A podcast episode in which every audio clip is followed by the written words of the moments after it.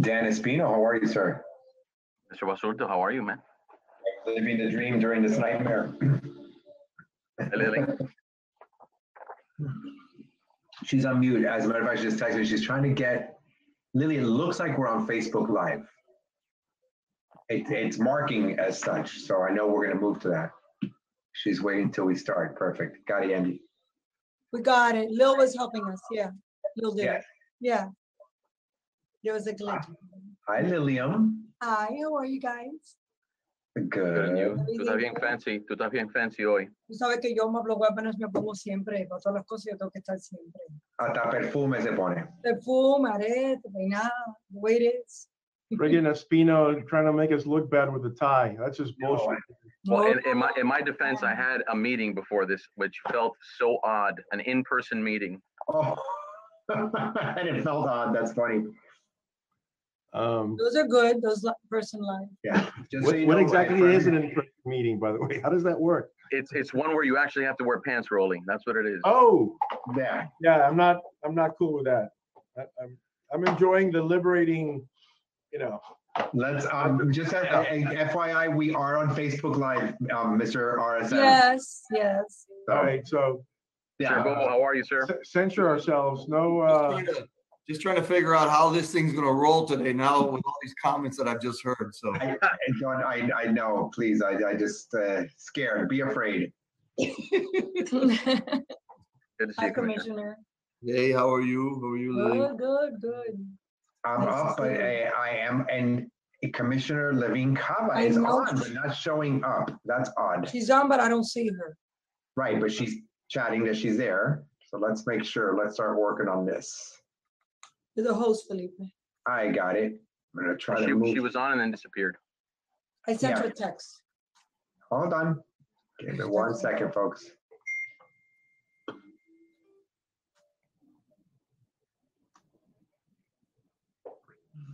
Um, let me, hold on, before I go into that one, let me do it this way. Okay, well, we've got a lot of great people on today. Mr. Benedict Corcho is there. Um,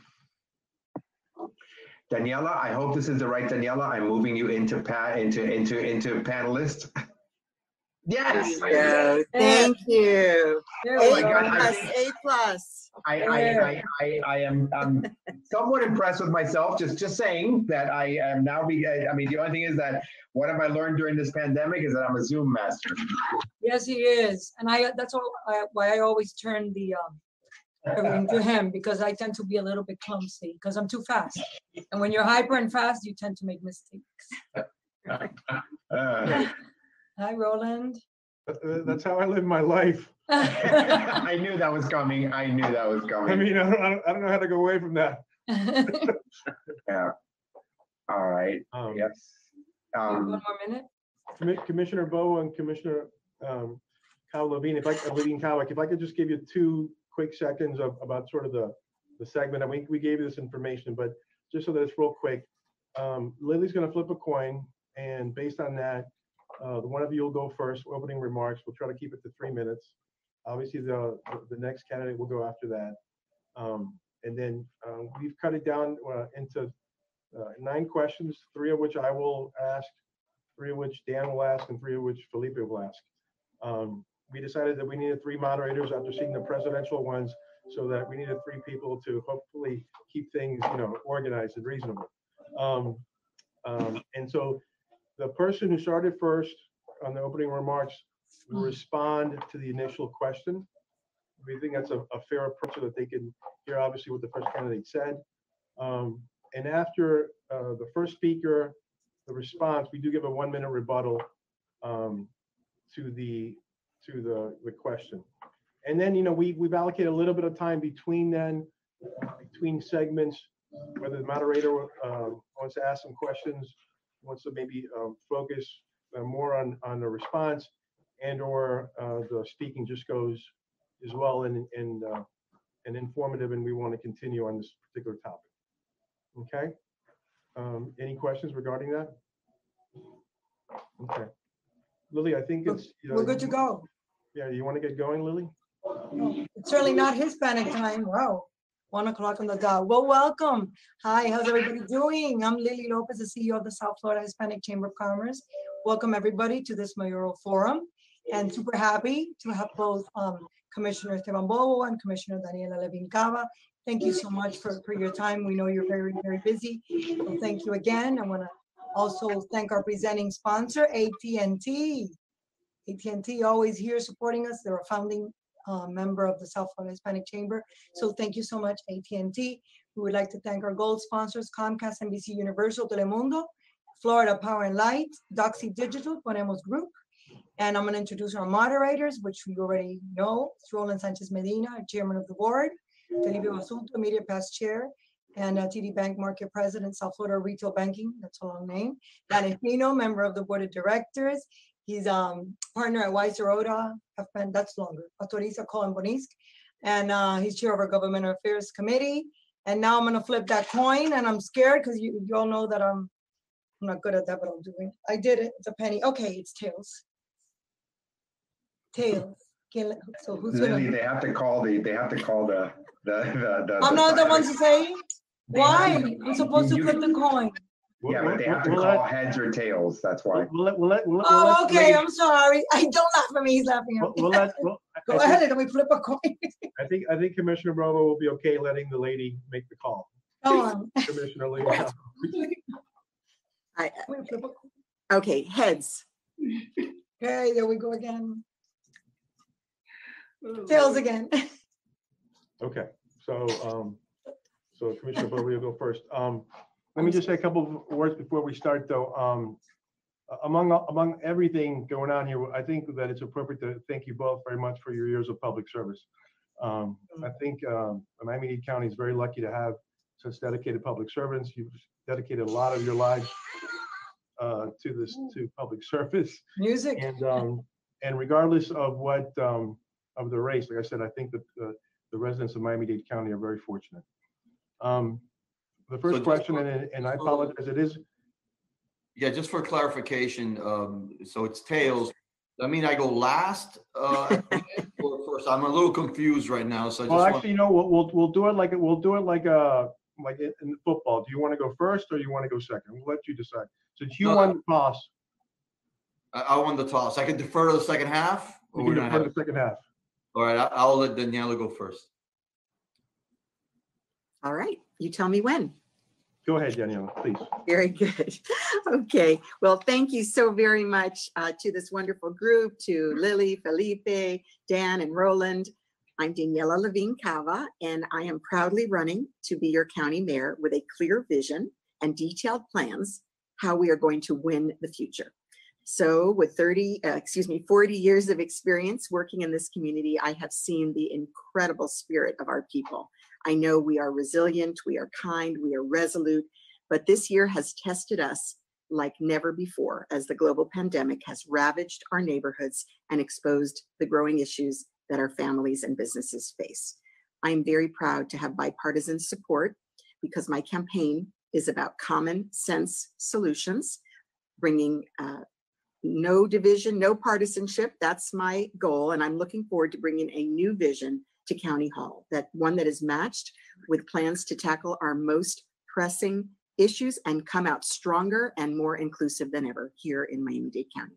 I believe that the government has the responsibility to create a business environment that is conducive to economic development. And in the end, I believe that the relationship between government and business is a partnership among equals. I have a recover plan. That's an acronym and it spells out something for each of those letters. And we will increase access to capital for small businesses and startups by making our revolving loan fund uh, permanent. We'll reform county procurement processes to make it easier to do business with the county, especially for uh, women-owned, um, minority and veteran-owned businesses.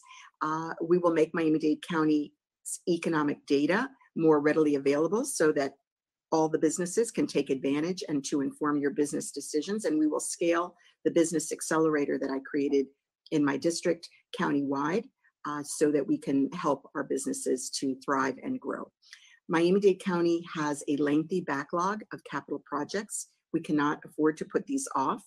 We need our partners in the private sector to be part of those solutions, and I'm committed to ensuring that local businesses, truly local businesses, are the ones given the most opportunities to benefit from our procurement contracts. So earlier this summer, I also offered my Secure Plan, another acronym, how we can bring the community together to get us through the pandemic. And uh, top among the points is to create a position for a chief medical officer, somebody who can guide us uh, through the next phase of the crisis. We're not there yet, uh, and make sure that we lead with science and data. So, despite the challenges we face, I'm incredibly optimistic about the future of this place. And my optimism comes from the dynamism, the commitment, the enthusiasm of the people uh, like yourselves who are, are already so actively engaged, uh, not only with our business sector, but with civic life in general. So, uh, with your support, I look forward to moving our county forward with vision, integrity, and results. Thank you. Thank you very much, Commissioner, and, and right on time. Commissioner Bovo? Thank you, um, thank you, Roland, uh, Danny, uh, Felipe, and Lily, and obviously the South Florida Hispanic Chamber. And I applaud your work in our community during this very difficult time. And that I know that you've been working with a lot of the smaller businesses. When I announced my campaign, um, almost a year ago now, October fourth of last year, I did it in a small business. Uh, I did it there because I felt that, uh, county government had lost its way, quite honestly. County government had moved into spaces that was leaving the taxpayer, the homeowner, that business owner behind. I could not have predicted that COVID 19 would come and the ravaging that it has done to our economy. We also remind folks that many of the decisions that were made by government have led to this economic catastrophe that we have in this moment. It was government decisions that literally closed businesses down. It was government decisions that then closed businesses a second time around. That was very catastrophic for that small business owner and operator. And I know that relationship very well because I was raised in a small business. I saw my parents uh, uh, struggle to make ends meet. I saw my parents having to pay contractors first before they could take a paycheck. And I think that's an experience that many small businesses uh, are very well acquainted with. You know, when we talk about, uh, you know, in every election this happens, uh, narratives become uh, perhaps more important than what we originally intended. I would have preferred to spend an entire campaign talking about transportation and housing and environmental issues. Um, instead, we have spent a lot of time talking about issues uh, like COVID-19 recovery. And what does that look like? I've said steadfastly that uh, on upon uh, being elected mayor, not only do we work with all the cities in our community, we work with the chambers, but we also include small businesses to create a narrative, a plan that allows those small businesses to open in a way where they dictate terms on how they keep their customers and how they keep their employees safe. We do it in a way that we then hold them accountable, not the other way around, where government basically just draws up a plan and says you need to enforce it. We're going to need to collaborate uh, in order to get our tourism industry back. That's another sector of our economy that's been savaged by this uh, economic uh, downturn, uh, government-induced downturn, where we're going to have to work together with the tourist industry to bring it back, bring it back better than ever before in a strong suit. And we've learned a lesson with COVID-19. We need to diversify our economy. We cannot continue to just be uh, dependent on the tourism sector for jobs and opportunities. We're going to need to morph and allow others to come in here. As mayor, I will work. I will work to go out of our realm to pick and choose and see if we could find businesses that could come and invest in Miami-Dade County so we could diversify. Now, it does take a lot of investment. It takes investment in infrastructure and others, and I'm sure that we'll discuss it further during the forum. But we need to be able to be ready to draw in the next Amazon or Google company that's out there so they could land in Miami-Dade County. Thank you, Commissioner Bovo. Um, With that, let me, let me start with the segments, um, and the first question will be directed towards you, and obviously it'll be the same uh, question for you, Commissioner. Um, uh, what- Could you explain to our constituents or members exactly what is the biggest difference between each of you? Commissioner Bovo. Is that me? Yes, please. Okay, yes. Um, look, I, I think, you know, this election really sets up a situation that we have two, uh, I guess, uh, opposing views on what government's role should be um, in our community. You know, I, I feel very strongly that we've engaged local government uh, as taxpayers, as business owners, to fulfill certain missions that enhance our quality of life.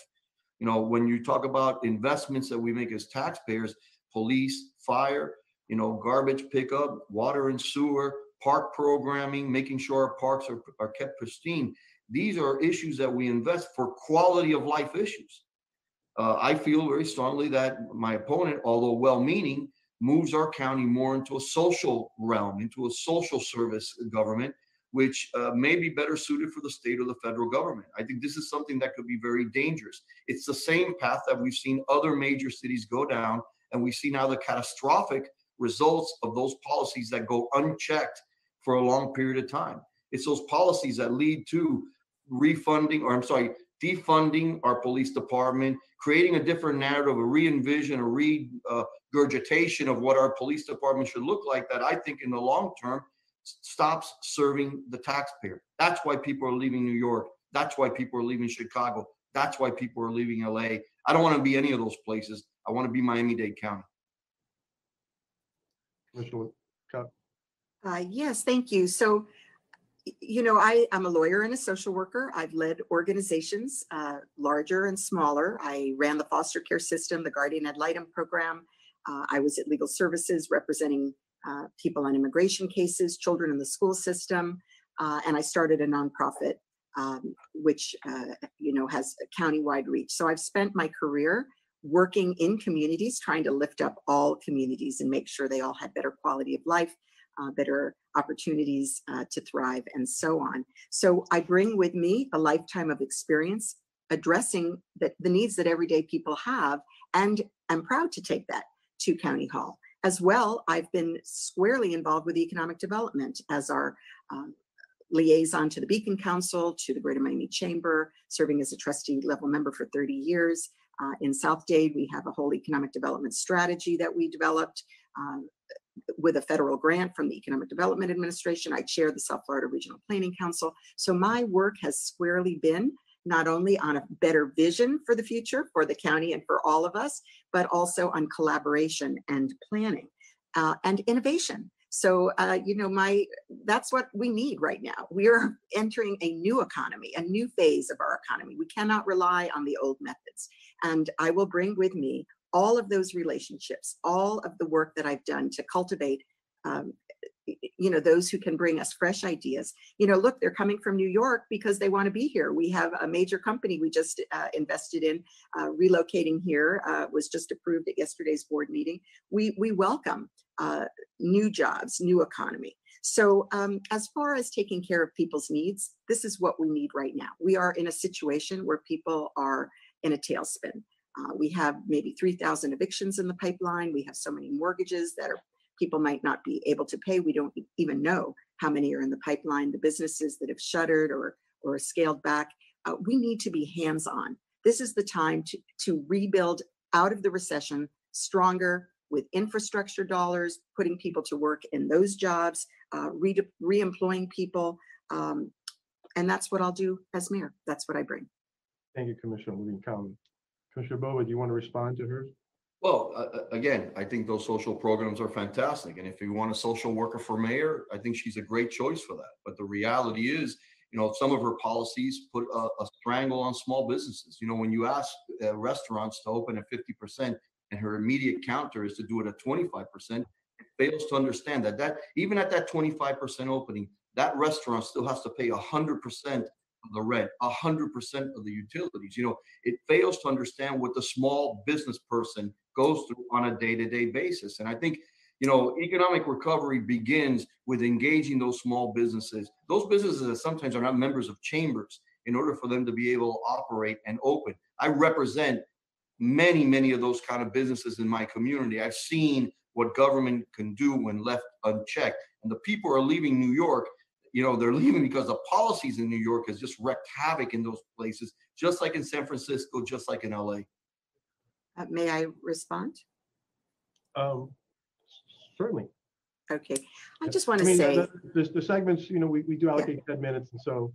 um, well, I just had a brief comment, which is to say that, uh, you know, I listen to the science, I listen to the physicians, and Uh, we opened up too soon initially. You all know the cases spiked. We had to close back down again. So I consulted with physicians. Now things are going better, knock on you know what, because school's opening and everything else. So if we can continue with the precautions and keep the positivity down, then we're, we're on the course uh, that we need to take to, to open further. Thank you very much. And so, um, Commissioner Cava, this, this question will be for you first. And it's, it's a little long because it's a, it's a, from one of our members, but, but please just bear with me. The implementation of 5G communications will usher in a new era, not just a faster, more reliable personal communication technology, but a re- revolutionized technology frameworks that will, that will see improvements in critical Miami industries like aviation and logistics. The deployment of 5G has the possibility of improving government services and the related experiences of residents by using new connected technology to facilitate automation. Becoming a smart county may even serve to further make Miami-Dade a technology hub. What will your administration be- do to accelerate the deployment of 5G in Miami-Dade County? That's, that's the actual question. Thank you. Okay. Just wanted to give a very little good. bit of background. Uh, well, thank you so much. Yes, as you say, so much is dependent upon this interconnectivity, and this is truly infrastructure now. Uh, it fuels our synchronized traffic lights. It'll fuel our uh, automated vehicles. Uh, it will, um, you know, it needs to be universal. We have so many communities, and now that so many children have been at home uh, and people dependent upon the internet uh, to access job opportunities or to work remotely, we know that we have really not created universal access, which is part of growing our economy as well. Uh, so as we're introducing this new technology, which is going to lead us into the future, uh, we need to make sure that we do it in a way that will be inclusive and also that we do it in a way will, that will not repeatedly tear up our streets or uh, paint over uh, beautiful uh, sidewalks and things. So, you know, it's been really tricky to do that. And we've been trying to get the cooperation of the legislature to make sure that as companies come in with this, this uh, technology, that we are uh, able to coordinate and control that uh, so that we're not tearing up our infrastructure. So, you know, we, we need to move forward, but we need to move forward sensibly and with full access. Thank you, Commissioner Levine Cava. Commissioner Bovo? No doubt, um, the evolution of five G is extremely important, uh, for Miami-Dade County and its future. And, uh, I concur, uh, with a lot of what my colleague says. We need to also be mindful that, um, a lot of the permitting that goes along with five G revolves around a lot of municipalities, thirty-four municipalities that all have some sort of say in how that happens, you know, whether the five Gs are being erected on a pole that needs, uh, zoning hearings, or whether it's being disruptive by tearing up roads to lay fiber cables and, and what have you. It does require a collaboration with the cities. And I think, um, I know that uh, over the last, uh, you know, couple of years, there's been a lot of this conversation. There are some attempts at the state legislature, even at the county level, to try to usurp the authority of the cities in order to be able to negotiate, uh, you know, the, the, the rights of way, if I could use it in that way. Um, you know, it was fundamental for us to be able to make sure we landed a Super Bowl here, to make sure that we have all the components of, uh, of the 5G technology. I would, I would, as mayor, obviously be an encourager, but understand full well, it does take a negotiations with all these different municipalities in order to get the county fully engaged in 5G technology. Uh, May I add, I'm sorry, one Yes. last point? So uh, one of the things that's happened is that some of the companies have actually paid for the, uh, the people that are necessary to move these permits forward more quickly. And that is something that obviously we can do, public-private partnerships, to make sure that we can move this work forward efficiently. Thank you very much. Um, so this is my, my- last question for- for the, for this segment. Um, for whatever reason, this nonpartisan race has become very partisan.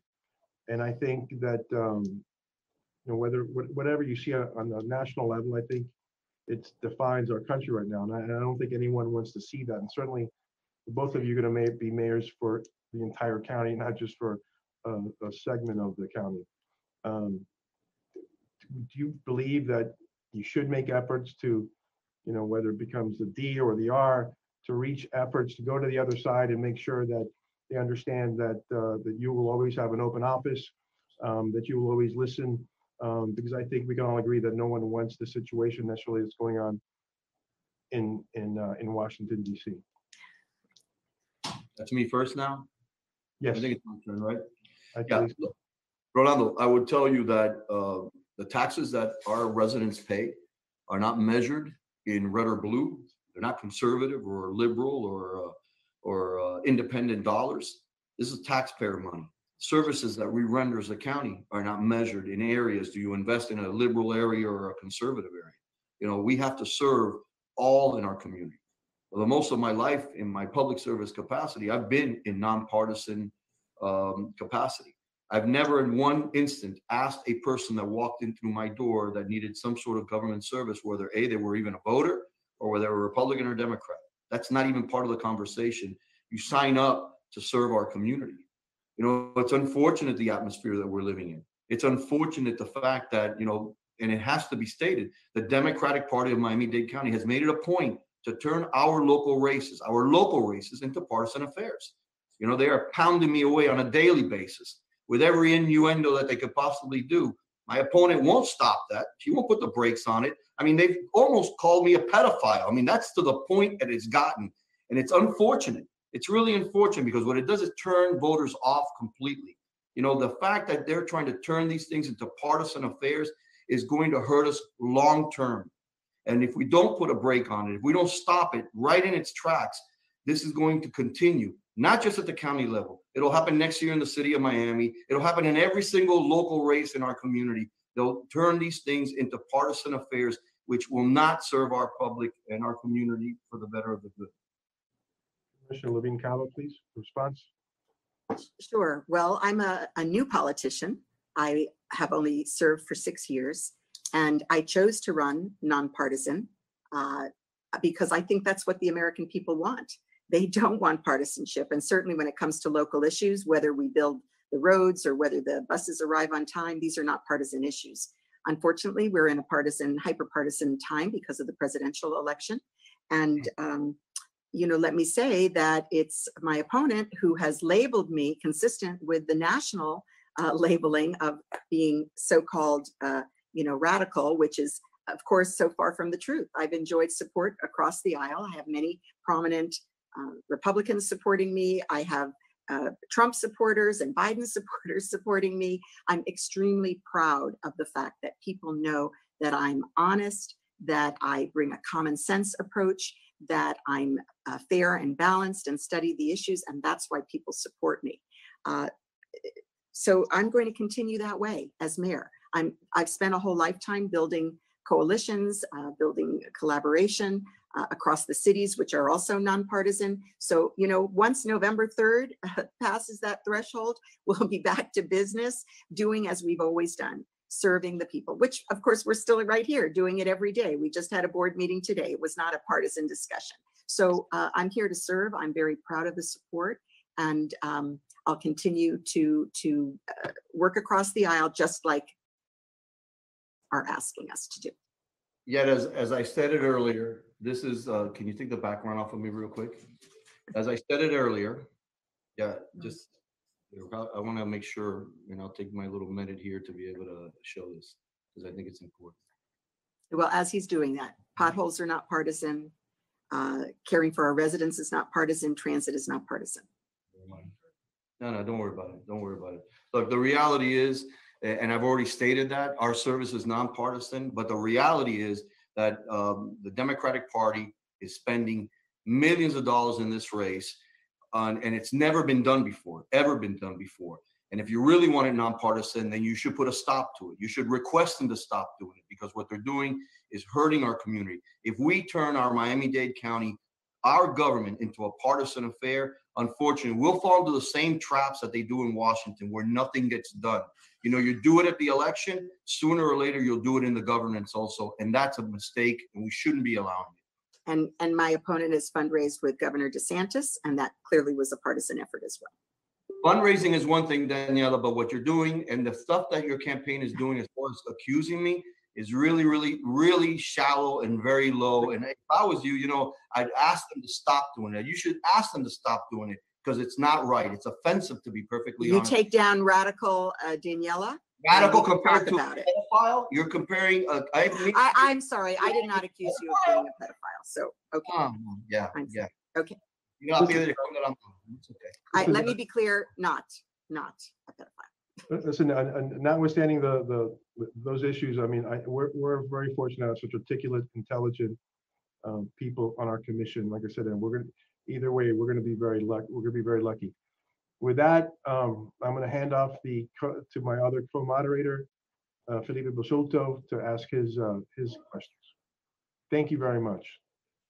Thank you. Thank you, Roland. And uh, thank you both. Uh, Great to see you both. And uh, thank you for participating. And uh, so, like we said, we'll continue with the same themes. Um, I have a couple for you as well. And uh, who ended the last one? Because after that, that dialogue back and forth, I'm not even sure whose turn it is anymore. And um, and by the way, if I interject, I will interject, and I have mute control, which I would hate to enforce, but I'm not running. You guys have been amazing. I've seen you multiple times debating, and you guys have been amazing. Uh, but we want to keep it that way. Um, but uh, Roland, uh, who is who's next first uh, question? I think I had gone, Okay, I, I- I mean, look, I think both of you, this is gonna, this is gonna be great. That uh, we're gonna go ahead and actually uh, work through this. So we have a, a couple of questions that might be coming in through as well, which I will be picking up through the chat box or the Q and A section. So um, the first one though is gonna be about economic uh, recovery and uh, economic development. So that, that's the general theme overall. Um, we recently hosted a, uh, our, our Hispanic Heritage Summit which is always about our economic development in Miami. We heard from the port, we heard from the airport, obviously two of our biggest economic drivers in, in Miami-Dade County. And we also heard from the Beacon Council talking about multiple industries. So I, I just want you to take us through what your plan is for economic recovery. Daniella uh, Levine Cava, I'm going to, I know you had a plan, but I'm actually going to go to Commissioner Esteban Bovo first, because that's, I think, where we left off. No? Uh, so go ahead, uh, Commissioner Bovo.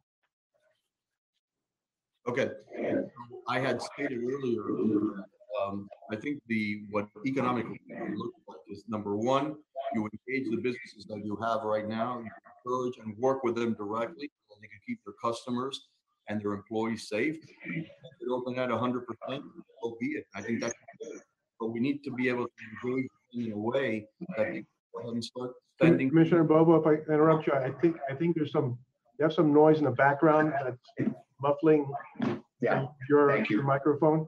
But you Felipe, want if you to can also start all lower over? Don't worry, we'll start all over. Yes. Felipe, uh, lower yours a little bit. You're coming up hot on the, on the, yeah, lower yours a little bit. Ready? Go ahead, Commissioner. Okay, all right, again, thank you, guys.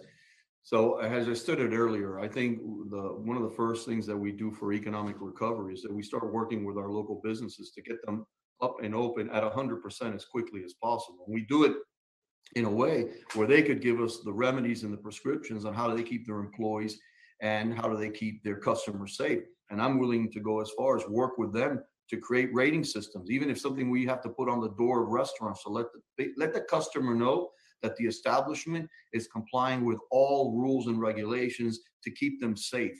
Because at the end of the day, the business owners wants customers to come in and they won't come in if they don't feel safe. And I think that is something that's fundamentally and critically important. I would do away with the curfew. I don't think the virus takes the night off, to be perfectly honest with you. And if you put in the ramifications and the parameters early on uh, with the business collaboration, you could go ahead and have extended hours. There are a lot of businesses in our community that rely on those extended hours to be able to operate. Countless jobs that are being lost and uh, and are not being answered for. We need to work with our port and we need to work with our airport. Both. We need to make sure cargo is coming in and we need to make sure it's done in the safest way possible. We need to open our business. Our tourism business needs to open up for business. We need to be able to project that Miami-Dade County's back and operating in order to draw people to our community. You know, we're seeing right now many in that industry are out of work. Employees seven months without working. I represent many of those employees in Hialeah, and I can tell you that we need to get that industry back and flowing. And then I also think that we should look at a lot of the processes that we have as county government that is what I call red tape, bureaucratic tape for businesses to open. If they're not life safety, I'd like to be able to accelerate businesses to open so they could open their doors. And then later we could come back and look at some of the permitting process. But I think a way of stimulating our economy and being able to do it locally, because I'm not sure we could continue to rely on the federal government. Uh, how long we could do that, I'm not really sure. And reminding ourselves that we have to pay that money back. So I think it's important that we create the parameters here locally so our business could open, engage in commerce. That draws folks into our community. And again, diversify. We need to be able to diversify. We cannot just rely on tourism and service and hospitality. We need to be able to diversify to lure in that Amazon of tomorrow, that Google of tomorrow to call Miami-Dade home. All right, thank you so much, Commissioner Bovo. Uh, Commissioner Levine Cava. Yes, thank you. I do have a detailed plan. It's called Recover. It's an acronym and it can be found on my website, daniela.vote slash recover. But just to go through some of the important highlights, um, we have to reopen responsibly. We cannot ignore the public health aspect.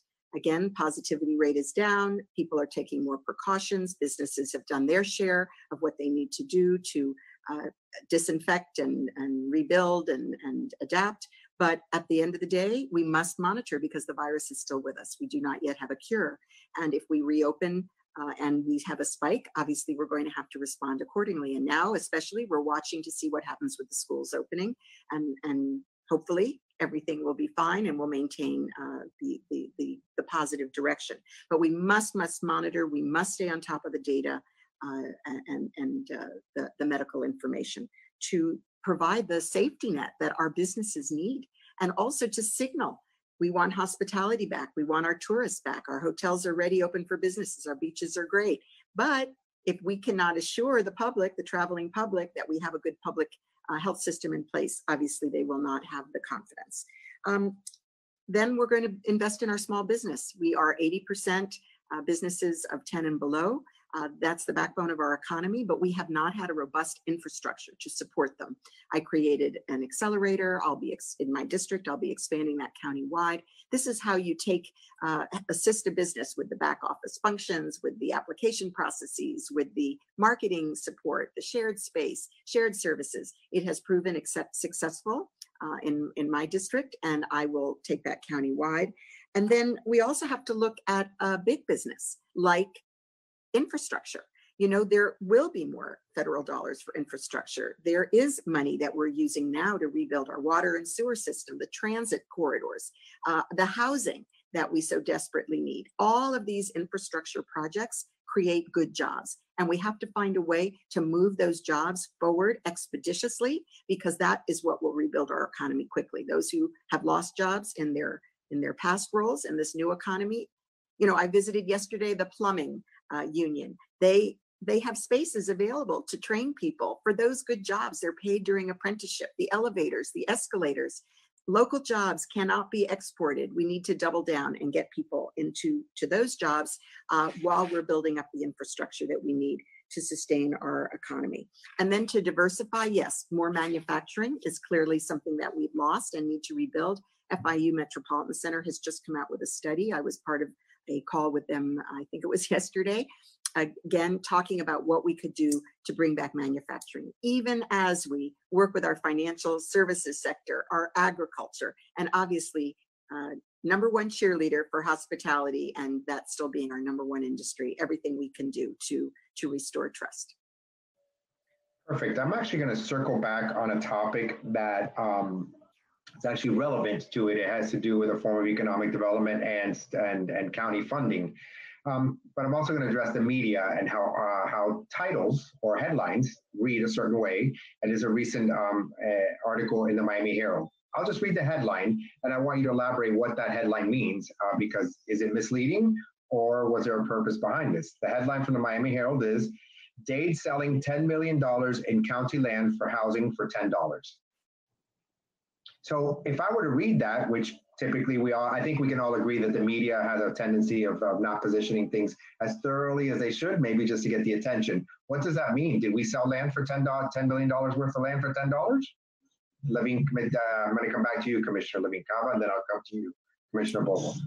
Right. Well, the highest uh, cost in building housing affordably is the cost of land. And so it has been the policy of the commission to provide that land basically for free if it can be developed into affordable or workforce housing. So that is an existing policy and one that I think is very good uh, to make sure that we can build housing that people can afford. Uh, that to be said, it has been the uh, the practice of the county commission that the commissioner of the district in which the land is located gets to pick the developer. I must tell you that when I learned that shortly after I came to the county commission, I was uh, taken aback because I thought there should be a more transparent and competitive process. So for the properties in my district, I established a competitive process. I believe I'm the only commissioner to have done that.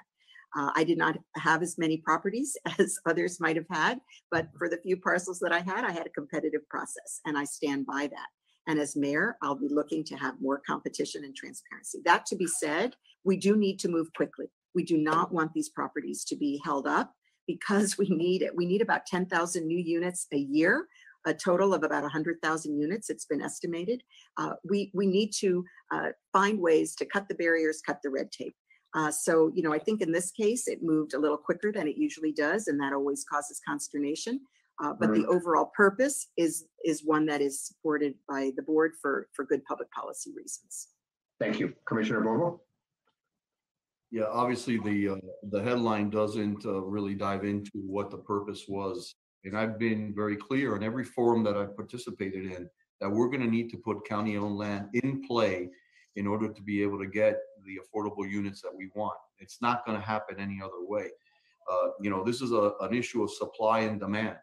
And if you could limit some of the costs that a developer takes on in order to develop a piece of property and get other concessions. In other words, I'm giving you this land, I'm cutting red tape, I'm cutting bureaucracy.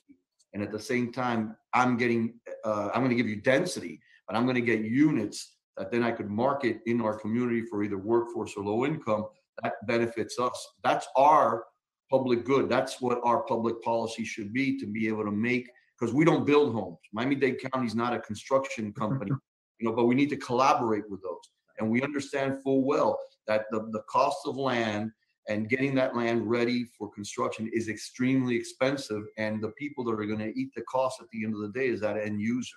So I don't, I don't have an issue with it. Um, there is a question on the, uh, the speed of it. And, and I think that's, that's a fair question. And perhaps, you know, there'll be more conversations as we move forward. But, uh, understanding that this is one of the ways that we're gonna have to be able to address this issue. I have no land in my district that we could do those, these kind of things with.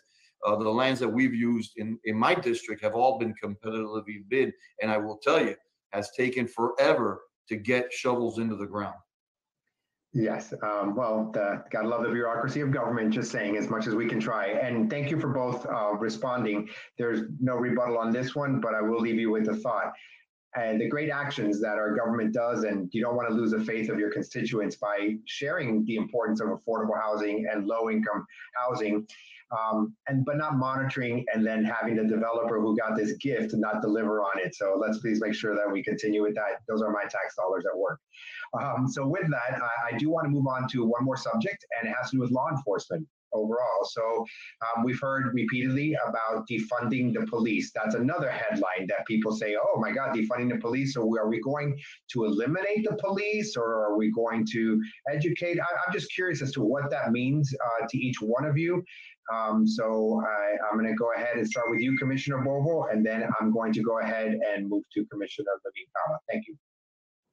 Felipe, this is a real narrative. Uh, we've seen uh, Minnesota, Seattle, uh, Portland, LA, New York, all take initiatives to defund their police. In some cases, it's millions upon millions of dollars that have been taken out of police budgets in the name of, I'm not sure what. Uh, these are all liberal run cities with liberal narratives that are taking these major metropolises in directions that I quite honestly don't know where this ends. And I can tell you steadfastly, the only mayor that has committed not to defund our police, the only candidate for mayor, I should say, I'm sorry, the only person who has steadfastly said over and over again that this narrative of defunding police is dangerous. But I also want you to be very clear on this. You know, in Miami-Dade County, at our last budget meeting, out of 266 callers, 255 of them called asking for the defunding of our police. They went further than that. They wanted to collapse our prisons, create sobriety centers in our community. This is dangerous talk, dangerous talk, because it's it feeds a narrative that goes totally away from the taxpayer. I go back to why I decided to run for mayor to make sure that the taxpayer and the money that they fund, okay, are being done in what they expect, the quality of life issues. You know, my opponent has voted to defund the police. She can walk away from it now, but the reality is that she has done it. And that's why the South Florida PBA and the FOP and the Hispanic Police Officers Associations are supporting my candidacy because we need to have safety and security. Defunding the police is crazy talk that has no space in Miami-Dade County. Commissioner Levine Cava? Well, unfortunately, it's a lie. And it's been repeated at every single forum we've been at because I have voted every single budget year for increase in police. I've lobbied for more police. I've brought more police to South Dade. I uh, made sure that we had more police in our specialized units, our uh, financial um, uh, economic crimes unit, uh, our sex crimes unit. These are all underfunded portions of our police. And we brought 80 more officers to South Dade. We're bringing a new police district station that I sponsored to South Dade. So this is really nonsense. And unfortunately, the facts do not lie because in 2014, my opponent actually voted, made the motion to cut police officers uh, in the budget 100 positions and uh, also to require that the law enforcement would have to pay more of their salary for their health benefits, effectively cutting their salaries. So to be very clear, I have been clear every time that I would not defund police. I did not vote to defund police. Where we differ is on the independent civilian panel. I am a supporter. I think this will bring trust and uh, conversation to neighborhoods where there is less trust of law enforcement. I think it will improve the way police is able to do their jobs. And uh, it was never my intention to take that money out of the police budget. It was not approved. It was not voted to take it out of the police budget. Uh, uh, that was not ever on the table. And so I will not defund police. I have not. Public safety is number one. In addition, do we need services? Of course we do. Have we turned back the clock on after school programs, on programs that keep kids away from a life of crime? Yes, these are all things that the public is asking for. They're finally saying, uh, as a social worker, very gratifying, the number of people that came and said we need more social workers, because of course we need to prevent crime, not just intervene once there is crime. Okay, no, thank you. Felipe, can I interrupt for one second? Um, Uh, You had your time, Roland, but if you want to encroach on mine, you're more than welcome to. I'm gonna, I'm gonna give you additional time. Uh, I'm just curious though, but I, I think, can you both agree that that I don't think defunding the police is an option in Miami-Dade County. But can we agree that it's a local issue though? And so whatever happens in Portland or whatever other city, it, you know, it's, uh, you would assume that the, the constituents there think that for whatever reason, it's, it's necessary and viable. I mean, Commissioner. okay. I've, uh, I've gone to, I don't know how many countless homeowner association, how many uh, different coffees, how many residents that I have visited, and people are concerned. They're very, very concerned because they see the narrative. Okay, they see it in our budget process. They see people calling and asking. They see demonstrations that have banners say defund the police. They go further, abolish the police. If you don't think it's a conversation that is happening in Miami-Dade County, then you're you're missing something. And I would be more than happy to send you droves of information that show it. It is happening in Miami-Dade County. And I have steadfastly, we're not going to defund the police. I haven't ever done it. All I've done is support the police, including saving their jobs in difficult moments. So, uh, yes, thank you. I have not brought in these other cities. I'm not looking to emulate what's happening in any of these other cities. I believe that we have an outstanding Miami-Dade County Police Department. I visited the training center. Uh, I was so very impressed that we actually have a nationally recognizable um, model that we should be exporting uh, because they are working so hard to address these these issues that have come up in our community uh, head on. I I can't wait for others to learn what I learned at that training center last Friday. And, um, eh, you know, I, I maintain Miami is Miami. We're Yep. doing a unique job here. We have a very diverse police force and they're doing a great job. Well, I I- as a matter of defer of my fact, uh. Roland, I'm gonna take it back to time at this time. I'm sorry, sir. No, no, I was- I- I was- I- I'm deferring my time to you, the rest of Thank my. you, thank you. All right. Um, eh, so what, eh, actually, I'm gonna come back, um, you know, a, we're, we're, because we're getting questions along the way, and this one was posed directly to you, Commissioner Levine Cava, relating to BLM to Black Lives Matter, that you were seen supporting them and supporting their initiatives, and one of their initiatives is to defund the police. Can you clarify where you stand on, do you support Black Lives Matter? Is that, that's a yes or no? And then, um, and then it would be to address the, the, the concern around defunding the police, because that's one of their Yeah. main. Well, what I support is people's right.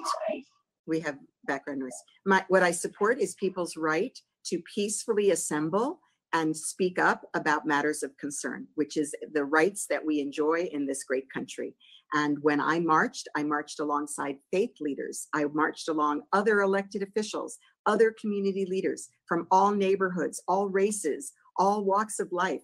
We walked alongside police officers. They were with us every single time that I was out in public on this issue. Why was I out? I was out because George Floyd was murdered in broad daylight. Yeah, not in Miami. But the point is, is that this is injustice that once it exists somewhere, it, we need to make sure that we, it doesn't exist here. So walking in solidarity to make sure that we address these systemic issues in our society, not just with the police, with our whole society. Look, we have made great progress. Uh, we have been inclusive, but we have a long ways to go. So what I believe in and what I was marching for was to make sure that we have justice across all our communities, and I will stand by that, along with, by the way, Mitt Romney and uh, uh, Barack Obama. So just to show that at a national level, this was something that was very mainstream, not fringe at all, not radical. And are there a few bad apples? Everywhere. Yes, there are people that cause agitation, and we are going to work hard to make sure that they don't come and mess up our community where we enjoy these freedoms. Okay, thank you very much. And there's, there's uh, some questions coming through. I'm going to address act, both of you specifically. They're going into the Q and A section and some of them are not going to be addressed with us. If you cannot address them here, Lily, I think we can pick up the Q and A specifically and circle the questions back uh, to our, our, our, members, uh, the answers. There's one that's specifically going to be around support for people with disabilities. And I think there's one about COVID and plasma. I read it very briefly. I don't want to undermine the question. Um, but at this point, uh, thank you both uh, very much for um, your participation. I'm going to turn it over actually to our next uh, moderator, uh, Daniel and Mr. Espino. Over to you, Dan. It's all yours, buddy. Thank you so much, Felipe. Commissioners, uh, hello again. So, uh, uh, of course, in the spirit, uh, everything is going through the lens of COVID, but a lot of the issues will come back. So, with businesses shutters and and office buildings lying uh, vacant, commuting has has drastically reduced, um, and so too has traffic. But as things return to normal, that traffic is going to return, and our streets and our highways are going to return to the congestion state that they were before COVID. The next mayor is going to have the opportunity to to begin full implementation of some of the phases of the strategic Miami Area Rapid Transit Plan, commonly known as a SMART Plan. So, and that's going to have some challenges. So, will you will you make that a priority of your administration? And what steps will you bring traffic relief to those busy transit corridors that Miami-Dade County has? And that is uh, Felipe. Who was the last one to set off? That was I think it's Commissioner Bovo goes now. Yes, yes, Commissioner Bovo goes now. Yes, first, yes. And Danny, I had, um, I, I think I said earlier, there might have been another forum. They, they all kind of bleed to each other at this point. I, I said that before COVID-19, I would hope that the conversations that we were having were about transit and housing and environmental issues, which I think were the three most important issues, uh, that stood out. You know, as a commissioner, I've worked extensively on the area of, uh, of transportation. I've, uh, not only created other sources of funding mechanisms that are not tax raisers, that uses funds from natural growth and tax uh, increase, uh, tax value increase uh, to be invested into transit because it's extremely important to understand that transit is expensive. It is not a cheap proposition. In order for us to be able to fulfill the visions of having transit to all our quarters, transit to take you where you want to go is going to try require an investment. In some cases federal money. In some cases it'll take public private partnerships. It's important to lead on this issue and i've led on this issue. And i've supported the effort to make sure that we get uh, rail down south by doing BRT first, the building block, the foundation that we need in order to get to where we want to.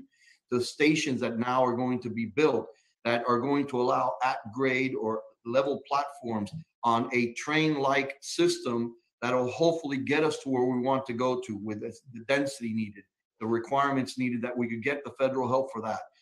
Going to the north, you know, we want to make sure that we have some sort of system that goes into our stadium. It makes no, no sense at all not to have it. But understanding, Danny, every mile is 100 to 120 million dollars a mile of elevated construction if we wanted to do metro rail. We have to have a, a transparent conversation with folks in our community.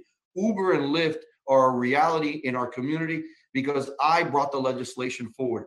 30,000 jobs created from Uber and Lyft alone, as well as alternative in transportation. My opponent voted against it. She didn't like the idea of Uber and Lyft being here, so she voted against it. 30,000 jobs would have been left on the table. That's her economic stimulus plan in the future. You know, we need to lead on this issue, not just vote no every time a project comes because it, it looks too costly or it's not the perfect project. We need to lead on this issue, and I've done so since I've been on the Board of County Commission. Thank you, Commissioner. Commissioner Limon So the only answer to traffic is world-class transit. Uh, We need to have our choice riders, people who have a choice to get out of their cars. So I ride Metro Rail from Dadeland downtown because that's preferable to sitting in the traffic that I see below me on US one. Uh, we don't have corridors like that throughout. Most people rely on buses and our buses are woefully inadequate. Plus you have to wait in the rain or the sun uh, to catch those buses, which may not arrive on time and are scheduled at big uh, gaps between them. So uh, we have to do both, look at the transit dependent and the, the choice riders. The six corridors are moving forward, albeit slowly. Uh, the South Dade corridor was promised rail, just like other corridors were promised rail. But not only that, the study, which I was intimately involved with and participated in, would have supported a uh, at least incremental rail uh, to the Cutler Bay area, and it was not allowed to even be considered at that level. It was rushed, and uh, so we're getting BRT, which I voted against, but which will be better than the current system and will move more people. The stations are being designed to be convertible to rail, but my opponent put in an, an- a very unrealistic um, threshold of ridership before we would even consider converting to rail. So we have to be uh, diligent and uh, we have to be carefully monitoring the situation to move forward. Uh, in addition, we have added the 836 uh, striped uh, bus lane. That was MDX funded, and that was muscling MDX to get it done. Uh, and and that is an improvement. Uh, but North is is now coming in the bids. Obviously, we have Northeast, we have the beach, but uh, last mile and buses are critically critically important. So uh, we've got a better bus project that was put together as a public-private partnership with the Transit Alliance. It was a it is a great plan, but because of COVID, it was upturned. And I'm asking actually uh, Mr. Bovo, who chairs the Transportation Committee, to put it on as a discussion item at the next committee meeting because it's really critical that we move forward and understand how we can have more frequent service on those routes that are uh, the most uh, utilized. As far as Uber and Lyft, I ride Uber, I ride Lyft. I don't have anything against the company except when they come into town and claim that they have no, uh, uh, there's no authority of the county to regulate them. And they operate without any uh, oversight. And the bill that came forward really gave them a pass. So here they are. They're now following the rules. And of course, uh, along with the taxi industry, uh, very valuable. Thank you. Thank you, Commissioner. Commissioner Bovo, care to rebut? Yeah, the legislation on Uber and Lyft legalized them. That's what they did and helped us bridge that first and last mile. But it wasn't, uh, it wasn't, um, I don't know, uh, to her liking. The, the point is that 30,000 jobs would have not been created if she would have led on this issue. You know, it's important to understand that the issues in our county are going to be, you know, we've planned, and it has nothing to do with her or me because we weren't here around, or we weren't doing these things. But 30, 40 years ago, the way they planned our county have condemned us to have to make very, very difficult decisions and uh, costly decisions in many instances. And in order for us to be able to achieve that world-class transportation that we want to, it's going to be expensive. I don't make the rules as far as federal money is concerned. They make it. I don't make it. They're the ones that set the threshold on how many riders, because you're competing, by the way, with other people all over the all over the nation. So in order for us to be able to get to where we want to get to, like I said, federal help in some places, public public private partnerships in other uh, areas, we funded ourselves in other areas. It's going to have to take a mixture and understand that transit may look different in different places depending on the mode, the right of way. I think it's going to get done. And to answer your original question, yes, as mayor, I make transit a number one priority. I'm uh, May I respond? I have a couple of points. I want to say about Uber and Lyft, the problem was that we had information that children were riding unaccompanied with adults in these vehicles, even though that wasn't official policy. And there was a, a- a place, I think it was San Antonio, that had done, uh, or maybe Austin, that had done background checks and made it part of it. And this was not included in the legislation. Children are riding with people that we have absolutely no information about uh, uh, their background, and that was a concern. Also, for the, uh, you were going to talk about disability riders, uh, there was an inadequate attention to making sure that we had uh, the ability to, for those who need wheelchair accessibility, that that was not covered in the legislation either. So those were things that were watered down and were the reasons that I was concerned about the legislation. Okay, so we, but I think that's very, very good because maybe you didn't pay attention to the debate at that time. The reason that they didn't address the disabilities is because Commissioner Sosa at that time wanted to make sure that it didn't include into STS, which provides a lot of that service. That's one of the reasons. And we did have a background check baked into it. We, in fact, we had hours of testimony and conversation on it, and it was adequately addressed. That's why the majority of the board supported it. That's why we've had 30,000 jobs. That's why you can use today Uber and Lyft. Well, I Thank you, disagree Commissioner. with the outcome. Thank you. We'll take, we'll take, I'm going to, to jump off from for a moment. We've talked about housing and we've talked about transportation, but we know these, these issues are, are, are linked inextricably. inextricably. We, we know that transit corridors work best when there's density. We know that, uh, we need to get people to where they live, to where they work. And so what, what funding solutions, what zoning solutions are you gonna bring forward in order to alleviate the tensions in those corridors insofar as housing, recognizing that beginning at the next year, that pipeline of evictions and foreclosures is going to start to burst and the pressing need will be more pressing than ever. Commissioner Levine Cava, Okay, so how are we going to, um, what, what funding sources, uh, what funding sources and what zoning policies are you going to try and marry in order to bring traffic and housing together? Well, we have upzoned along the corridors. Um, I was concerned that it should not be uniform up and down the corridor. There are places that are still um, with agriculture and single-family homes in close proximity to the corridors. So there has to be some kind of a feathering, it's called, where you have a gradation. But, uh, you know, that is, that is baked in. Uh, and that money also to go to the corridor and development of transit. Um, eh, you know, we're, we're hoping that that'll be a source of revenue that will help us pay for transit. Uh, but you know, the most important thing about the transit that's being developed is the price point. For example, the uh, Aventura Brightline station that I did vote against was because it was a giveaway to a company that had paid for that similar infrastructure in other communities. We were buying it wholesale without any kind of uh, guarantee uh, that the price would be at a reasonable price point or that it would even be true commuter rail. It- at that time, we weren't looking at local stations. Brightline changed its business model since then. And it was a $20 round trip ticket uh, that was really not going to help very many, many people coming straight from Aventura.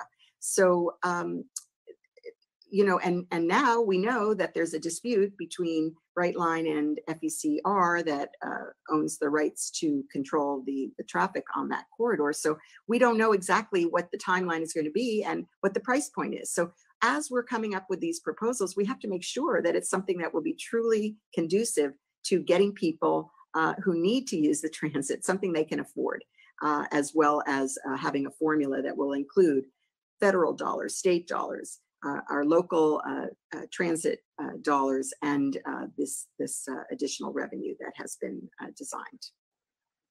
Thank you, Commissioner. Commissioner Bovo? Yeah, Danny, you know, a lot of legislation she's talking about is my legislation that uh, helped create a lot of these funding mechanisms. Because what we found out very early on that the half penny was just not going to be enough. Um, you know, there was so much promise of transit to so many different areas, and I and I believe strongly that uh, the residents of Miami-Dade County were misled, misled on what could be done and how much could be done. And it was clear that we needed more money. Uh, And we could not go back to the taxpayer and ask them for more money because quite honestly, it would have been an insult to them after nothing had been accomplished. So this legislation that I created, created this opportunity for us to intensify the activity around where stations are. We keep on these get on, get off points. Dadeland uh, is a perfect example of what can materialize. East of, I'm sorry, west of the, the metro station, you have an entire TOD that has sprouted up, which brings uh, living, uh, you know, shopping, restaurants, the true, you know, live, work, play scenario has worked itself there. You know, the development of the future in collaboration with these uh, corridors, I think will also afford us, and, and this is, you know, perhaps for many, you know, kind of crazy talk, but you could look at parking requirements and start diminishing parking requirements because the person that lives on a corridor that could by foot walk onto a bus or a train would literally uh, remove the car from their equation. Now, you know, you and I didn't grow up that way, but uh, you know that's a reality for a lot of folks to make a decision on whether they want to, uh, you know, own a car or not. And uh, you know, if you live in Westchester, that's not an option, or in Kendall. But along these tra- transit corridors, this could be a real option. And I think we need to continue to work toward that end. You know, and these these stations that are developed, I think gives us an opportunity. Uh, this is where a public-private partnership could come into fruition. You know, for a developer, the station is valuable to them, absolutely. And for us, the stations are valuable because it gives a safe area for people to get on and get off the, the, the trains. You know, right now, and it's changed a lot, but in still in many instances, if you ride Metro Rail and you get off the station at night, you're walking into a dark area, you know, that's unsafe in many regards. And if we could change that dynamic, if you could get on and get off where there's activity going on, I think it promotes more usage. It's what's happened all over the world, quite honestly, where when you get off, you know, the system, you're into a hub of activity that not only uh, promotes the gateway of your transit, but now also promotes a very safe environment for people to use it. May I?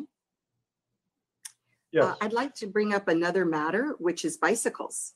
So mobility options now, obviously more so than before, people realizing the benefits of bicycling. You can't even get a bicycle uh, because they're in such hot demand. Uh, and uh, I have actually the first protected bike lane that was built in the county uh, with county dollars in Cutler Bay's urban center. And I had to work really hard to cut through the red tape as a county commissioner uh, with dedicated funding that we had from a grant to get that uh, facility built. So uh, we need to continue to change the parking um, requirements that reduces the cost. Uh, make sure that it, it incentivizes people to come up with the other options to utilize transit. And uh, the bicycle facilities, we're going to have the Underline, the Ludlam Trail, uh, other key trails. But if you cannot get there safely, and just on a personal note, uh, my husband was bicycle uh, uh, commuting and was knocked off his bike by a car, broke his arm, broke the bike.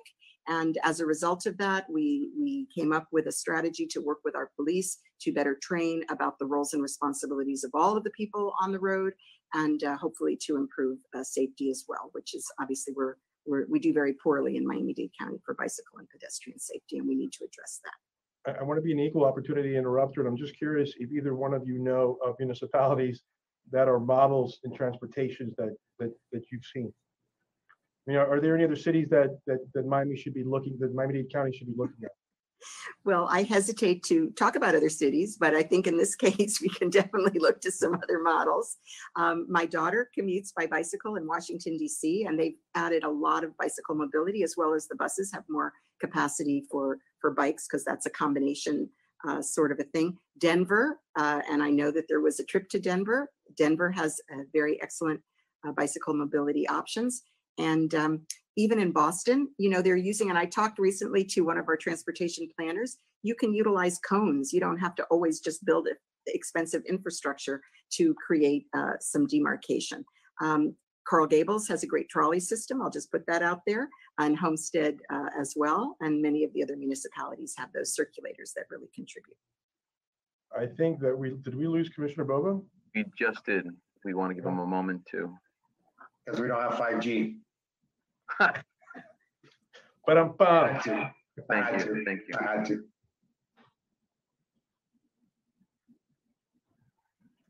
Dan, so I, so that we could take care of some housekeeping. Dan, are you, so you're done with your three questions or do you have I- one more? I've got one more. Perfect. Okay, good. But- I, I don't want I- to get too, go ahead, Commissioner. Well, I just wanted to make the note that one of the really novel things that uh, is happening with um, these transportation modes is that in Homestead, they use their circulator to connect the two national parks. We're the only county in the country with two national parks, Everglades and Biscayne National, and their trolley uh, has been used as an economic development tool to promote uh, tourism and visiting the parks. Thanks, Commissioner. Thank I believe, uh, I believe uh, Commissioner Bo was coming back on, so let's give him a moment. Uh, You know, let's keep things fair. If Not, it's the Commissioner Levine Cava show for a few minutes. You are, you are, you are good on time, uh, uh, Mr. Espino, so. And we, I, I think uh, you're gonna turn, uh, Rolly, he's gonna turn it back to me for another follow-up and then you're gonna wrap us up, right? Okay. Yeah, and then we'll let, we'll let each commissioner wrap up with closing remarks after that. That's correct. Got it. And I'm expecting a lot of stuff after the call from interrupting both of you guys, right? Or can we just consider it done right now, please?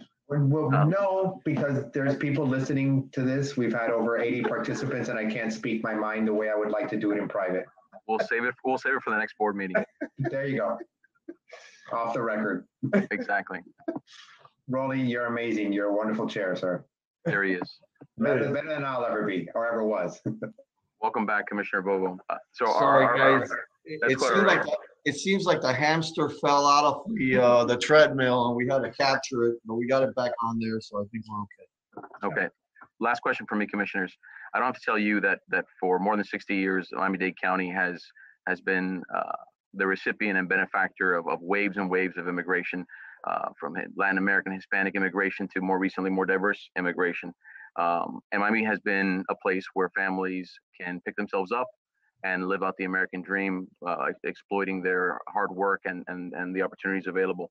Um, for a lot of people that's becoming an increasing challenge. And upward mobility is is becoming a challenge whether you're trying to buy your own home or trying to open your own business. So to wrap up what is your vision for the county's government and economy for the next 10 to 20 years? And, and what part of that vision uh, focuses on preserving miami-dade county as a place where we have that upward mobility for the next generations to come and uh, we'll start with commissioner bovo Yeah, look, uh, absolutely. And and Miami-Dade County is a, a great example of those that come to this country legally, what they could achieve. And, uh, you know, it should be noted that Miami-Dade County's been the benefactor of chaos of other places. It's not a model for development, and I don't propose it as a model for development, but it's the reality. So whether you're from Nicaragua, Colombia, Haiti, Cuba, Venezuela, you know, chaos in those places. Miami-Dade County's been the benefactor of it. And we've seen, you know, uh, one of the beauties of, of South Florida, Danny, is that we're, we're very diverse, but we're not divided. I don't think we're divided at all, actually. If you talk to people in Homestead, they want the same things that people in Westchester want. And, uh, you know, the same narrative is repeated in Liberty City as well as in Aventura. You know, just people want opportunity. They want to have a level playing field. Uh, they don't want government running their lives. What they want is just uh, government to level the playing field so that they can compete. And I think that's something that we all want. We want our kids to all uh, be able to prosper. We want to create a situation for our kids to be able to prosper in this community. You know, a lot of what we've talked about today is investments that need to be done so that many of our children stay here. Whether it's investment in cultural activity, whether it's in, in infrastructure, whether it's in proper housing, you don't want generations of folks not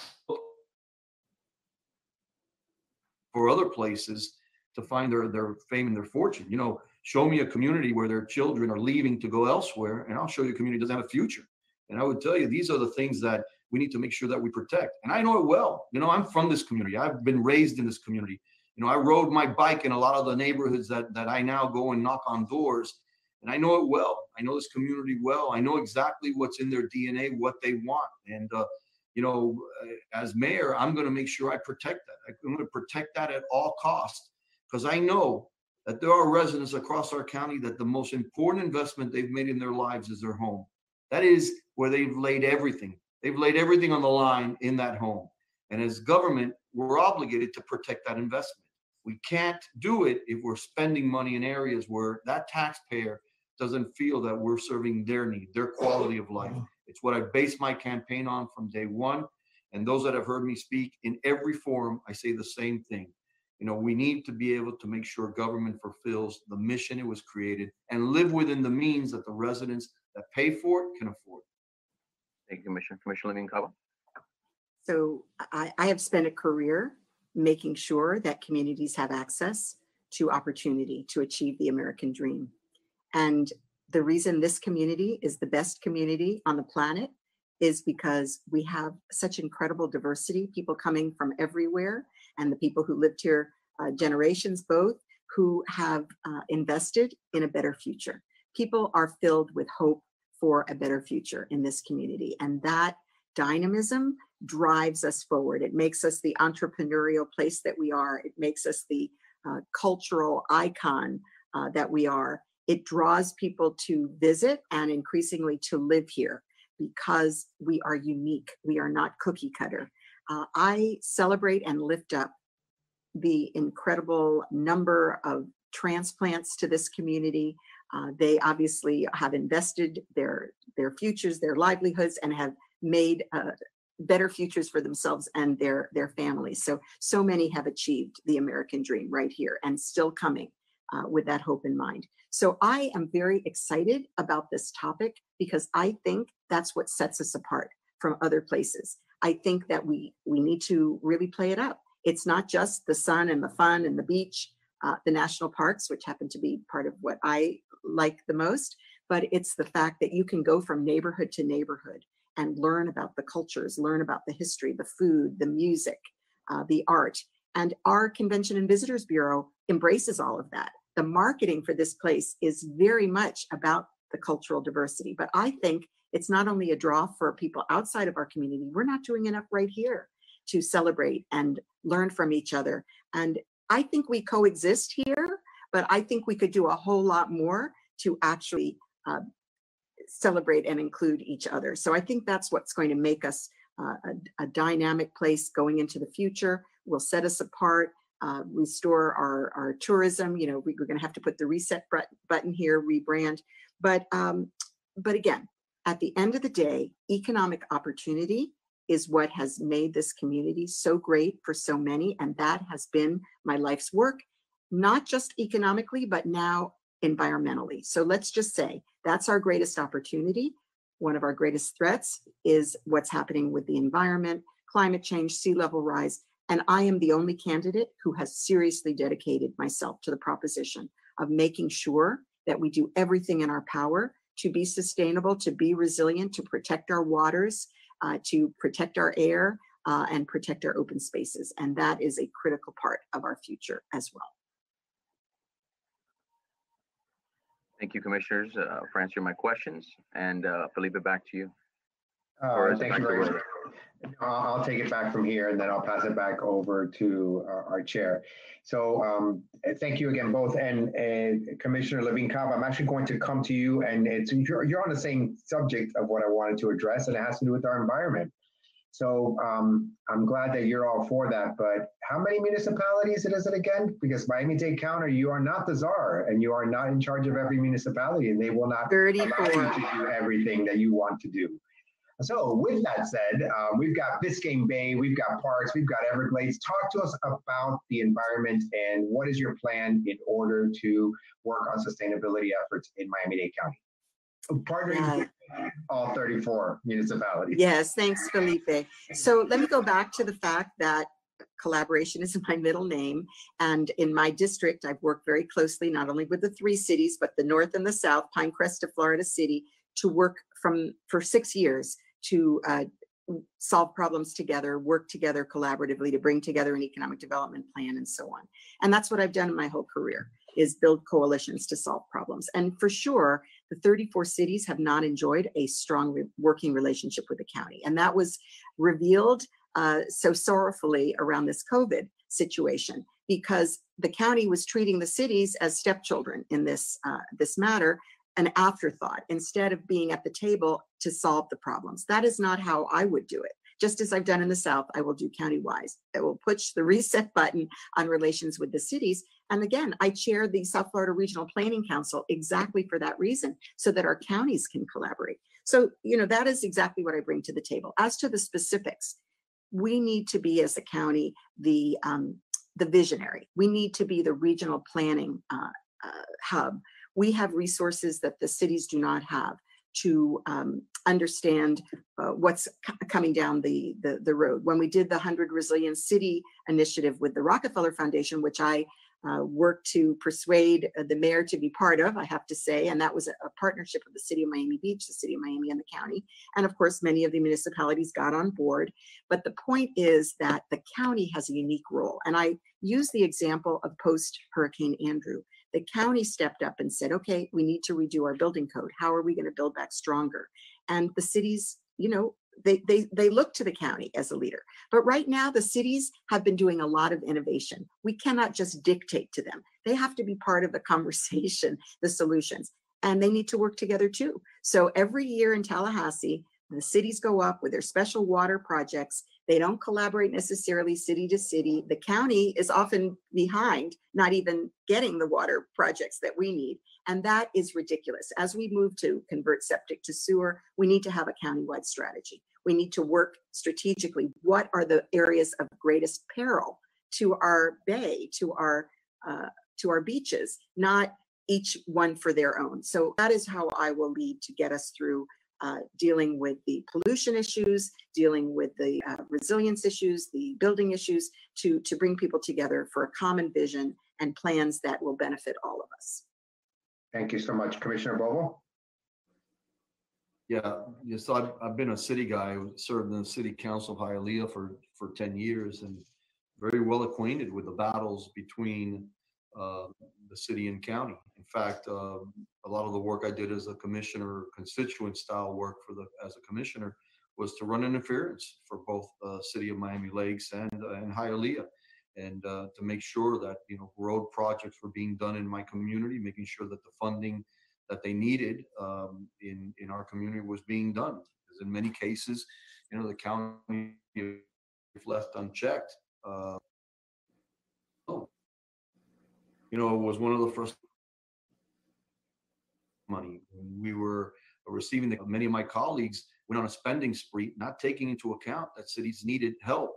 It was only, in fact, I made a motion to stop all spending. I couldn't get a second on it. And it, it took Commissioner Moss to do it. Then I guess it became partisan. I'm not really sure uh, because I was running for mayor. Maybe it wasn't uh, it wasn't a good thing to do. I'm not sure. But anyways, the reality is that you know we needed to stop the spending so that we could collaborate with the cities because they were providing a lot of service.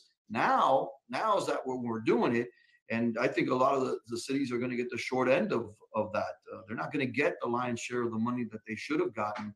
That could have been very supportive you know, as, as mayor, I've said, the first thing I'm going to do is sit down with the mayors of all 34 municipality and administrators. We're going to collaborate because as we move forward, particularly on COVID-19 recovery, we're going to have to collaborate. We're going to have to work together. We got to be on the same page. You know, when we're when we deal with issues of septic tanks, understanding that there's a lot of cities that the, the septic tank problem is is even bigger than in most places. So then we're gonna have to collaborate with those cities on how do we work with residents to get off septic tank, get on sewer. And it's gonna need a, it's gonna need a dialogue between mayor and administrators, mayor and mayor in order to get it done. So I'm uh, very well acquainted with the city functions, the limited sources of money that city has. By the way, by the way, the reason a lot of these areas have incorporated and became cities to begin with is because they wanted better service that they weren't getting from their county. You know, that's why Miami Gardens incorporates. That's why Doral does it. Pinecrest does it. That's why Miami Lakes ended up doing it. And it wasn't for social services. They did it because they needed better quality service, more police, more fire, more garbage pickup, code enforcement. So it's to me, it's fundamental. This collaboration, this conversation that goes on in our community uh, and it has to be able to be bridged between its leaders.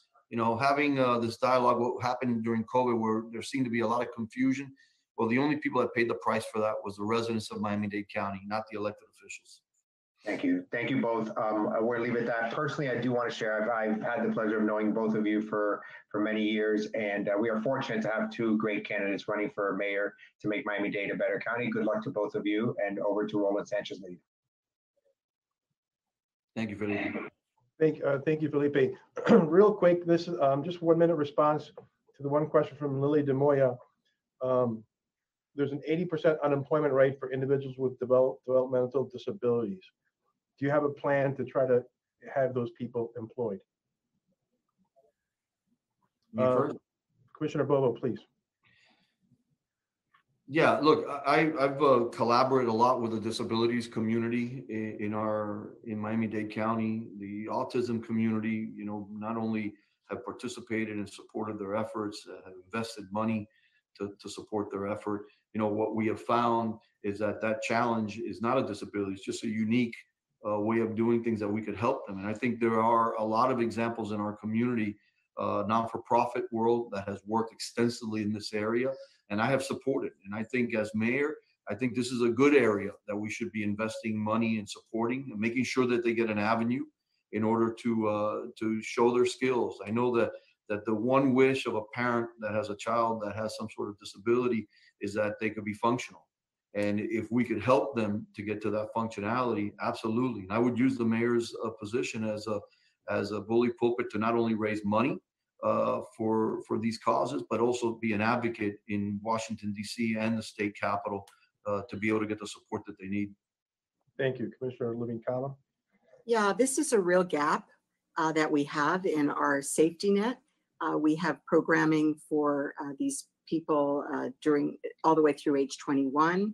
Uh, school could be extended, but after that, and parents are in despair so often what they can do. You know, I want to lift up some of the local employers that really go above and beyond to hire people. Uh, Publix, uh, Baptist, and I'm sure there are others, but definitely they're doing a great job and, and, you know, thank you. Uh, we're also blessed to have a new program uh, that is in Commissioner Soto's district, Casa Familia. It's going to be constructed. It'll be a residential facility, and of course, it'll have wraparound services. But you know that'll be great, but it's not. It's not going to meet the need. It's going to be small relative to the need. Greg Bush, a friend of mine, uh, has an adult uh, child that, uh, well, an, an adult son, and he created a program called Nature Links, and he worked with the parks and different entities to try to get uh, more employment opportunities. And, and really, it was very, very difficult. So I think, uh, and I work with NAMI, the National Alliance for the Mentally Ill. Uh, they have a great program, the Key Clubhouse, which I was a part of as well uh, for those with uh, mental illness. And it does a great job also placing people for jobs. So I think we have to lift up all of these examples and we need to find ways to make sure that we enhance them and expand them. Uh, it's so hard to find out information in Miami-Dade County about programs like these. And that is part of what, as a social worker, and by the way, thank you to my uh, opponent for acknowledging that if you want a social worker, I'd be a good mayor. Uh, so I heard that earlier in the conversation, because these programs need to be coordinated so that we can really take care of all of our residents. Thank you. Thank you, Commissioner Levine Cava. Um, we have about five minutes left. Can you, uh, can, can you give your closing remarks? Give about two and a half minutes and then Commissioner Bovo. And, uh, let it not be unsaid, as Felipe said, um, we're, we're, thank you for your public service. It- We're, we're very lucky to have you both, um, in this endeavor. Thank you. So Okay. So you want me to go first? Oh, I'm so, I'm sorry. You're right, because you started. That's true. Yeah, so Commissioner Bovo, I think you should start. Let her finish. Not a problem. Guys, again, I want to thank you for this opportunity. Commissioner Cava and I have been now, I don't know, multiple uh, forums since the, uh, since the beginning of this election. And I do appreciate the dialogue. Uh, I do appreciate the conversation in, in our community. And I hope, I hope our, our participation elevates uh, the level of discussion in our community. You know, we're at a crossroads. We're clearly at a crossroads in Miami-Dade County. And, and this decision, like every election has its consequences, every election is important, no doubt about it. And I really believe it has nothing to do with, with me or her. It does have everything to do with the residents of Miami-Dade County. Where do they want to see their county go? You know, how do we recover uh, from this pandemic? How do we get our businesses back open? How do we get back to January where we're literally at 1% unemployment in our community? And, and who's going to be able to best guide that economic recovery? And who's going to be able to make sure that they protect the taxpayer as we move through this? You know, when the tail end of COVID comes through and the economic ravage it's going to do to uh, our budgets, you know, it's going to take a steady hand to be able to work to make sure that we're not raising taxes. It's going to take a steady hand to make sure that we're investing in the services that the residents of Miami-Dade County fully expect. You know, we need to be accountable to that taxpayer. And at the same time, I also want to say that, you know, during this period of time that I've been the, the uh, commissioner, you know, I've gained this uh, unbelievable respect for the public servants that we have, the daily public servants, those public employees of our county, the ones that have helped during hurricanes, shelters before and after, during this pandemic, during Zika. You know, our county employees go beyond uh, the call of duty in many, many instances. I have profound respect for all of them. I want to be the leader of this county so that we make sure that everybody in this county uh, has a has a voice. Everybody in this county feels that they've had a level playing field. I don't want government to be tilted one way or another. And as your mayor, I commit not only to do that, that'll be my solemn oath as the mayor of Miami-Dade County. And again, thank all of you for this opportunity. God bless and stay safe, okay? Thank you, Commissioner Bovo. Commissioner Levine Cava, you get the last word. Uh, Thank you so much. Well, this election poses clear questions for the residents of Miami-Dade County about who we are as a community and who we wish to become. And in the 40 years where I, well, I have served and called Miami-Dade County home, I've come to know the spirit of our people. We are resilient, we're kind, and we are resolute.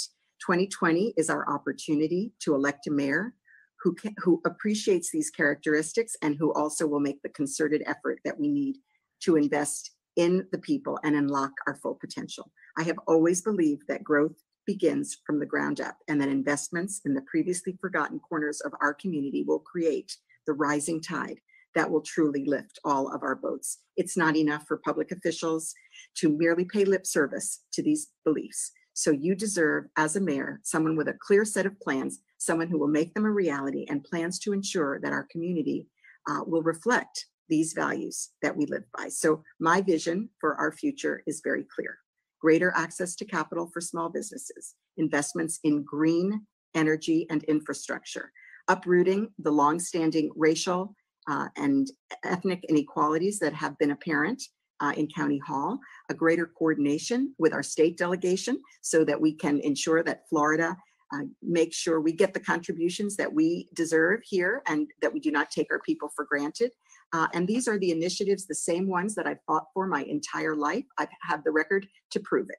So as county commissioner, I have championed the creation of $50 million first-time homebuyer loan program right here in Miami-Dade County without raising taxes by one penny. I created a small business accelerator program that's given businesses in my district unparalleled access to the kinds of resources that they need to grow their companies, create more jobs. And as your mayor, I promise to scale it and make it county-wide. Wide. And I'll also prioritize the health of our environment because I understand that it is inextricably tied to the health of our economy. We can create good paying jobs by championing clean, championing clean energy infrastructure development as well. So I'll make sure that the benefits of those jobs stay here and we'll do it by strengthening our local hiring mandates so that businesses like yours can compete for those opportunities. What I offer is a departure from the status quo. I offer you clear-eyed leadership and bold solutions. I offer unity, cooperation, collaboration, and if if you believe that everything is going so great right now and that there isn't anything Miami-Dade County should try to do better, then I'm not your candidate. So if you want a mayor who will lead with conviction to meet the challenges we face, then I believe I am the candidate for you. And so despite the many challenges we face, I am incredibly optimistic about the future because of people like you that are working so hard every day to bring about the changes that we need. And I hope I have earned your vote. Thank you. Thank you very much. Thank you very much. And and I'm going to let Lily actually get the last word, but I, I will say that how lucky we are to have two pictures of Lily for the panelists to enjoy, not just one, but two. We're very lucky. Go ahead, Lily. Roland, thank you. Here's the, the penny.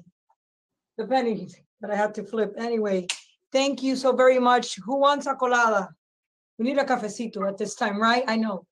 Had this not been virtual, we'd be having a colada right now. I need it. But thank you so very much, Commissioner Daniella Levine Cava, Commissioner Esteban Bovo Jr., for giving us your time, your very valuable time to be with us today. I want to thank I- Chairman of the Board, Roland Sanchez Medina, my past chair, Felipe Basurto, Dan Espino, for the great job that you all did and the time you took away from your very, very busy schedules to do this today. And I know it was very beneficial. There's a lot of questions. I learned today, because I'm not very techy, and I learned how to copy and paste a question and then we'll send it over. Uh, that's one of my handicaps, but I, I can do the talking. So I just want to make you, oh, thank AT&T. AT&T, thank you so much for being the presenting sponsor of this event. Just quick announcement, we have our Fashionably Pink Breast Cancer Awareness Lunch next Friday at the Biltmore. It is live. As you know, we have transitioned. We're doing virtual, we're doing live, and the last live event we did was four weeks ago. Nobody got sick. We're very happy. We're social distancing, wearing our masks, but I do think that we need to be uh, out there again and help our economy. So that's next Friday.